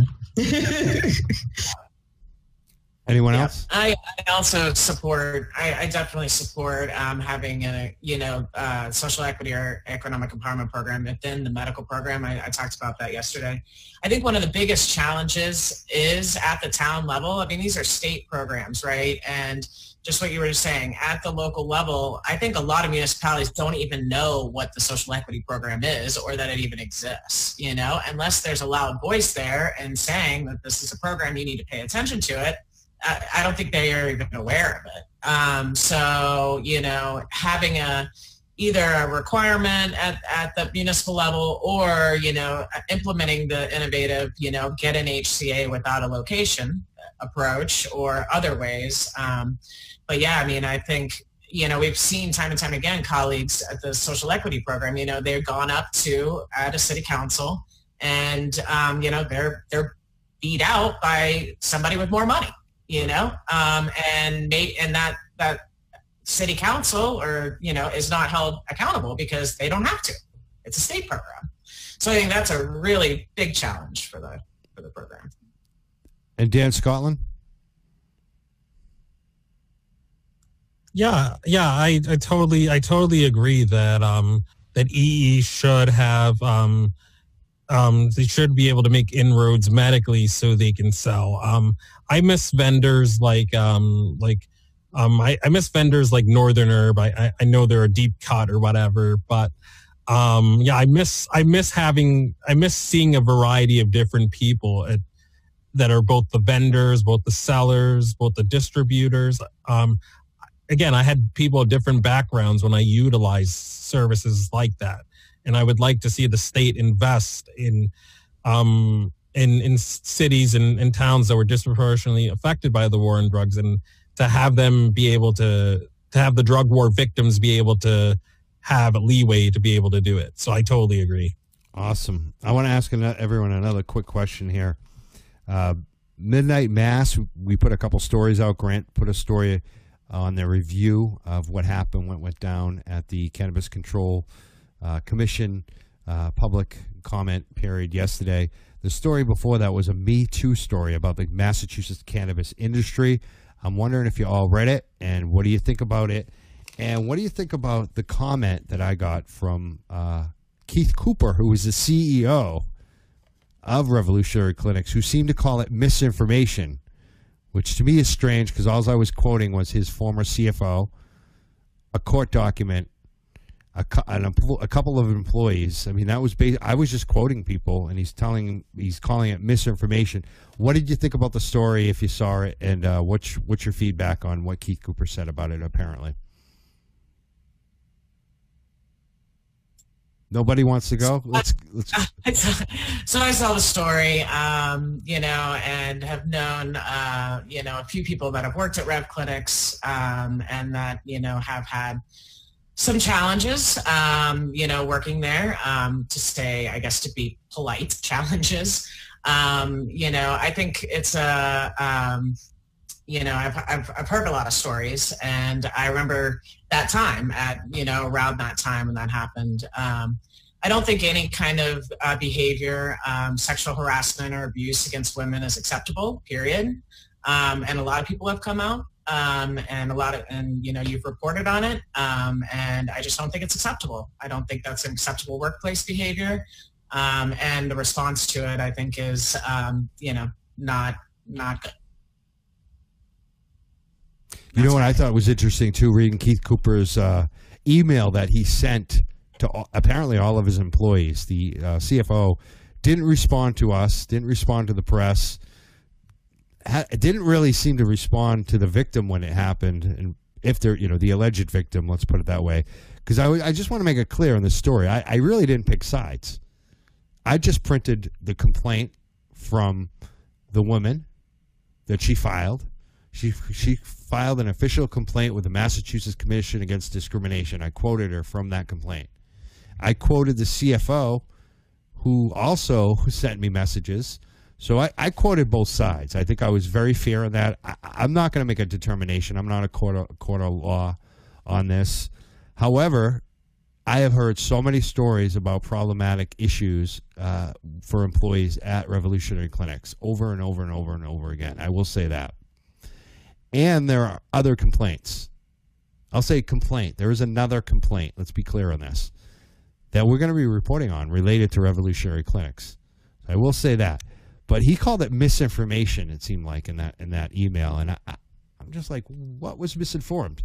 Yet you have an opportunity, Keith Cooper. We challenge you to come on the show and answer questions you won't. Uh, we also quoted you in that story, and Keith Cooper said he said something that to me doesn't seem very truthful when we actually asked him about this. It's quoted. I put it in the story.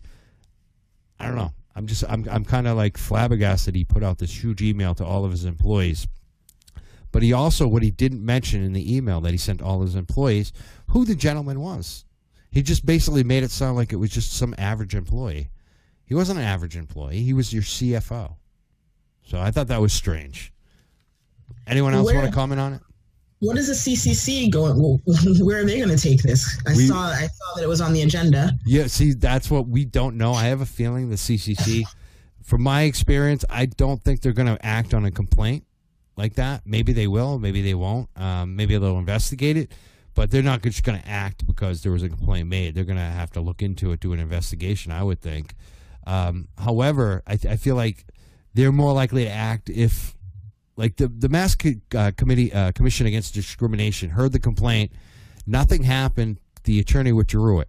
He withdrew it because he's going to file a civil complaint.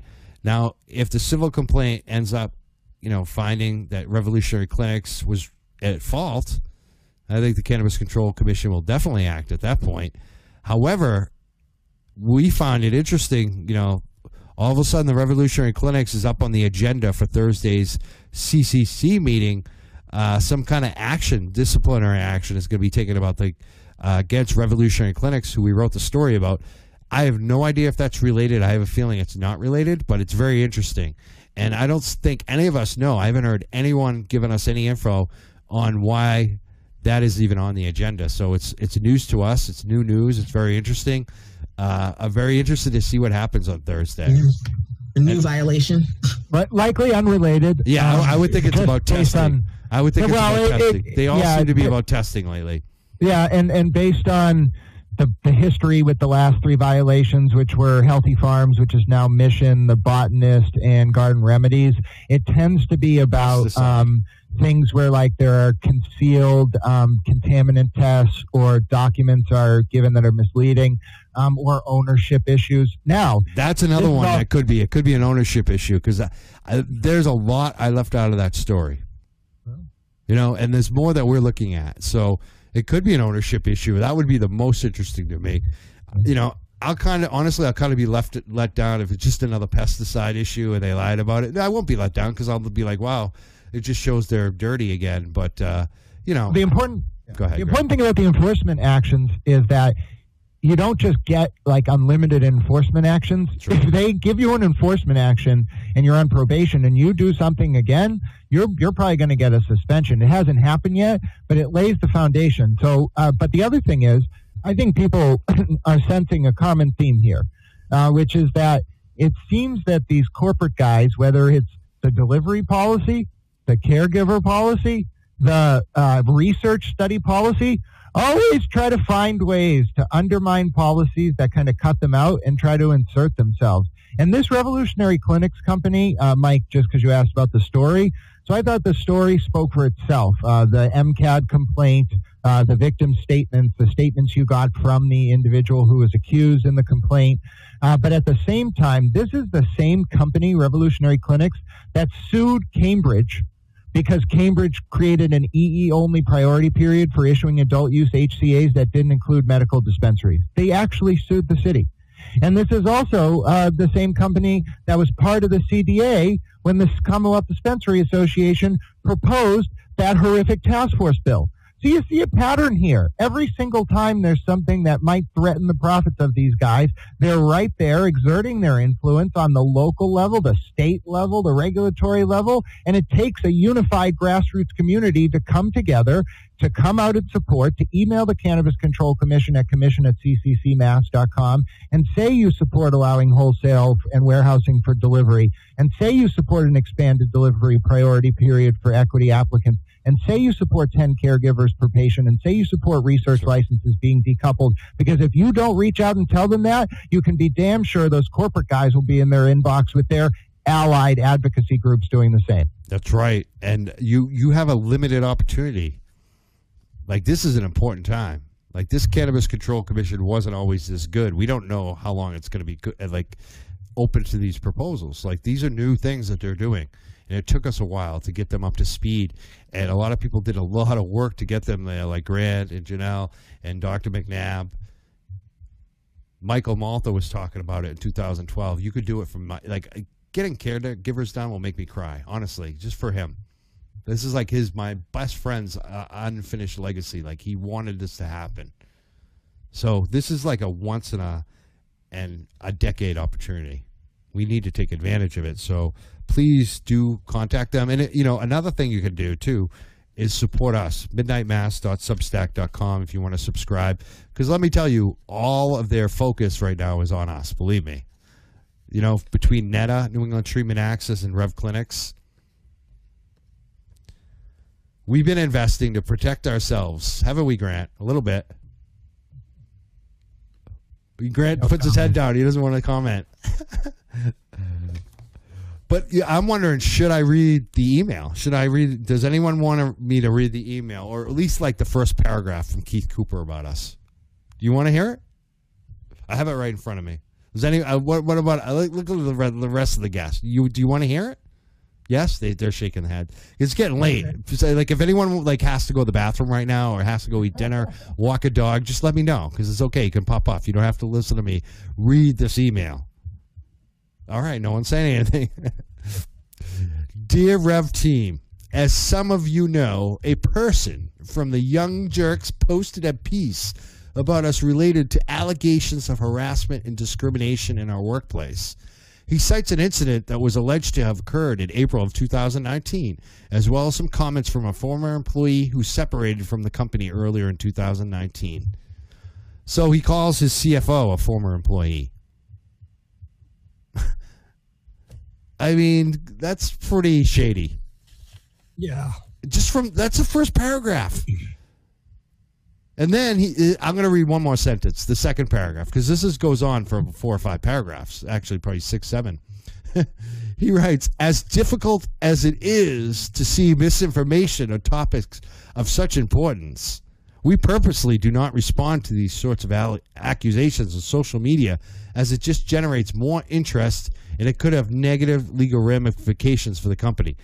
Well, your former CFO did respond. You also responded, Keith Cooper, when we put the camera in front of your face, and you said the allegations. Actually, I'm not going to quote you. I want to make sure I quote you directly, but you said something to the effect that you can't trust everything you read on Reddit. Which, reading between the lines, seems like you denied the allegations to me. It's a gaslighting. Yeah.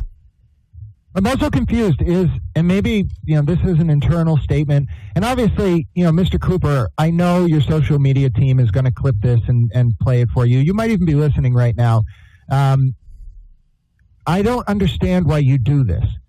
It, it's pointless to send out internal emails because your employees are just going to send them to us. Yeah, they're going to send us everything. Well, yeah, and I want to I want to I want to let Revolutionary Clerics know too, and that New England Streaming Access. I know more about you folks than you realize. If you've done it, I know about it. Think about that. Think about that, Mister Cooper. But I, what I wanted to say about that was that, you know, not even to Mr. Cooper directly, but to all these companies, it scares me that instead of addressing the allegation, you address the reporting about the allegation because it makes it seem like you don't care about that victim. And if you don't care about the victim and the fact that they were brave enough to file that complaint and actually come forward, it makes me wonder if maybe the victim's word should Correct. carry more weight in my And- eyes. and- and if you're not honest about the if you're not honest about the fact that ownership and management were accused, not just an employee. Like that's dishonest. And when you continue to attack us, whether it's through a podcast that you say disparaging things, or you send the email to your your employees to disparage us, those are cheap shots, and those are being recorded.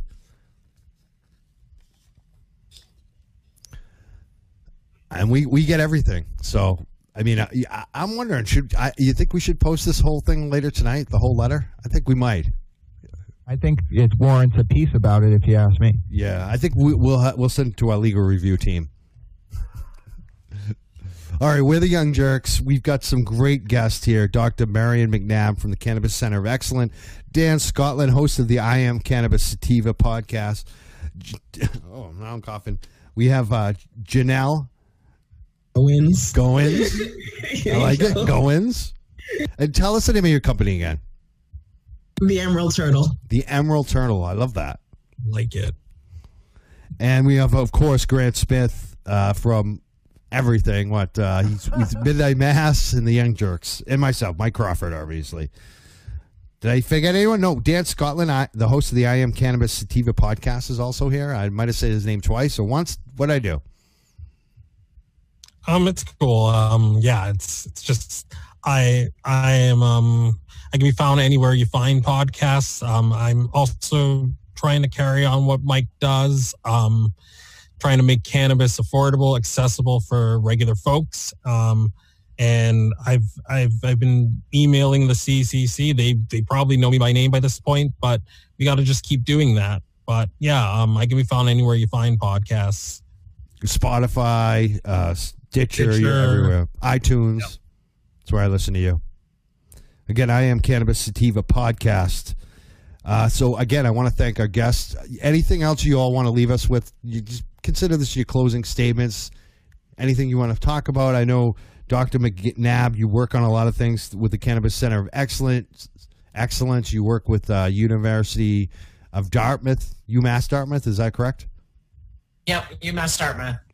Um, yeah, we do. Um, I guess I'll say if, if anybody's interested um, or consumes cannabis, uh, UMass Dartmouth and uh, the Cannabis Center of Excellence have a COVID-19 and cannabis research study going on right now.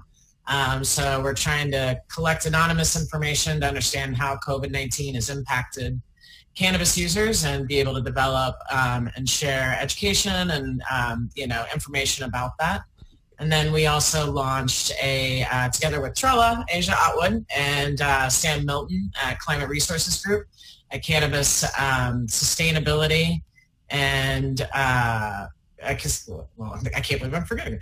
I'm not really forgetting it. It's a cannabis um, uh, social uh, responsibility and environmental responsibility study. So we launched that on Monday. So if you're a cannabis cultivator, it takes five minutes. It's anonymous uh, help us out. We'll be using that information again to, as we have been doing with C3RN in the past, um, trying to raise awareness and education and, and change policies. So awesome. And yeah. Jan- and uh, Janelle, I'm sure you want to. Let's do a little plug for. Is this the right way? No. Yes. Okay. So, right? Yeah, a delivery license. Yeah, go ahead. You come. It's masscad.org to we're trying to basically trying to start a trade organization for delivery. Um, so check us out, sign up, become a member. It's free. what's the what's the website? I've been on there. Signed your petition. Do you have a p- petition too? Right. Right, and it can be found on masscad masscad c a d dot org. And so it's M A S S C A D dot O R G. Yes. Perfect masscad, C-A-D, so masscad.org. Yes. Perfect. And sign the petition. Yeah, I think we have 300 now. So very definitely good. support for it. And people haven't signed that. You definitely go on there right now and sign that for her, for the organization for delivery. And where's the where's the link again? Masscad. Yeah, it's like M A S S CAD. CAD. Dot org. Yep. No mass mass CAD CAD. Mass CAD dot org. Okay. Get it? Cool. All right, I found it. Cool. We got one more, one more signature for you. I know, perfect. Thank you. And you have until you have, if you are interested, uh, we covered so many important topics today about the CCC's regulatory revision. If you are interested in supporting 10 patients per caregiver grow and 500 square feet of canopy, if you are ex- interested in ex- supporting Janelle and others with their expanded delivery to include wholesale and warehousing, if you're interested in supporting Dr. McNabb's proposals about research licenses being decoupled from MTC ownership, you have until August 14th at 5 p.m to email commission at cccmass.com and tell them why you support those proposals. If you don't do that, the corporate guys will send their people into the email and we will not get these proposals passed. So please, we, as Mike said, this is a once every seven year opportunity, if that. The, the stars have come together as if a conflagration waiting to swallow whole the republic in a grassroots uprising. Don't lose this chance. Please email the CCC, please support the grassroots cannabis community. And thank you for the chance to be on tonight, Mike. Thank you. And uh, Dan Scotland, you got any last words for us? Uh, yeah. Um, I just want I, I want to thank you very much, Mike, for having me on. Um, it really made this two year anniversary of my podcast special to be on a panel for the first time. I really, really appreciate it. Um, I I want to continue to make cannabis accessible for for the average person, um, such as um, you know knowing knowing which resources to go to, um, knowing if there are um, knowing how to qualify for financial hardship, any anything like that. And I, I follow policy cannabis policy from all over the United States and world, and try to tie it back to our our, our struggle because. Um, if you really think about it, there aren't a lot of areas and a lot of, you know, you only have Canada and 12 U.S. states and South Africa and I think the Australian Capital Territory. So we're in a very small company. We can really afford to learn from each other and make a sort of a global grassroots. And again, I can be find, found anywhere you find podcasts such as iTunes, Stitcher, uh, Google Play, Castbox, uh, Spotify, um, and as well as iHeartRadio. Thank you. Awesome. Thank you, Dan Scotland. I want to thank again Janelle Goins for being on the show. Dan Scotland, host of the I Am Cannabis Sativa podcast, Dr. Marion McNabb, and Grant Smith for being here as well and bailing me out on the uh, the screw up that started the show. But we're good. We had a great show. Great panel. Bailed, bailed us out, made us sound good. Uh, again, I want to thank all of our listeners. We had quite a few of them tonight. Thank you so much for listening, and thank you for the comments. And we'll talk to you real soon. I'm Mike Crawford checking out. One thing, if you want to help us, a couple things actually. Sign the petition that we just talked about. masscad.org. Sign that petition. Number two, email the Cannabis Control Commission. What's the email again, Grant? Commission at cccmass.com. Say that again. Commission, Commission. at cccmass.com. So you, there you go. Mission at ccc dot mat. No, say it again. Commission at cccmass.com. Okay. Commission at cccmass.com. Got that. So email them. Tell them what you like on the new regulations. And it, the final thing, you got to subscribe to us if you're not. Midnightmass.substack.com. Grant and I put a lot of time into those stories. We want you to like them, share them, send them to your friends. And if you can, join the you know premium subscriber. I want to thank Dr. McNabb. She signed up. I owe you T-shirts. I never got those T-shirts to you. Are you still? I'm really looking forward to the T-shirt. I really want one. Are you still at the same address that you sent me the email from? Yeah. Okay. I, I owe you. I got to send you some T-shirts. So Do you have them for sale? yeah, we can hook you up. Yeah, send me a message. All right. Yeah, if, so, if someone wants, I mean, we don't have them like on the website or anything because we only have a few left. But if someone wants to purchase them, they could hit me up. Yeah, definitely. And, and that's the other thing. Midnightmass.substack.com. If you really want to support us, subscribe on our website. There's a way you can become a premium subscriber for as little as five dollars a month. That is really the future for us and the way we want to be.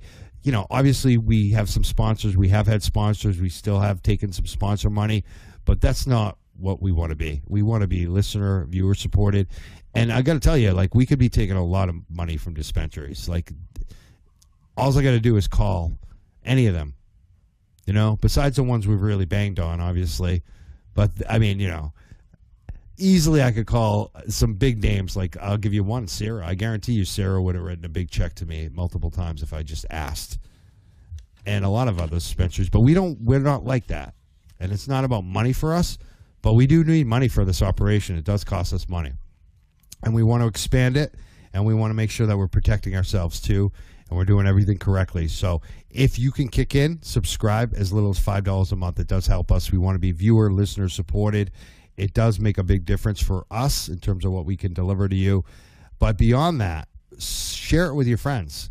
Send it to your friends. We have a uh, Young Jurks Facebook group that we share a lot of our information there, as well as Midnight Mass. You got to be on both of those. And again, invite your friends. You can if once you're in that group, you know who all your cool friends are. You know who who are the ones that are into local politics and local cannabis and the industry.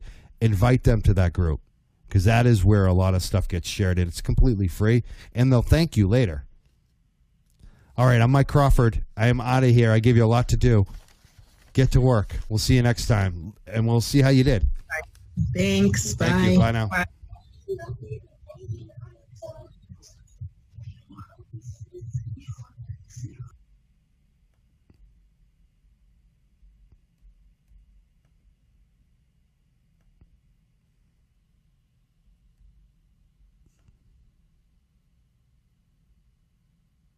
You're a cannabis employee worried about your health and safety and are not being heard at work. UFCW local 1445.org or call them at 1 800 439 1445.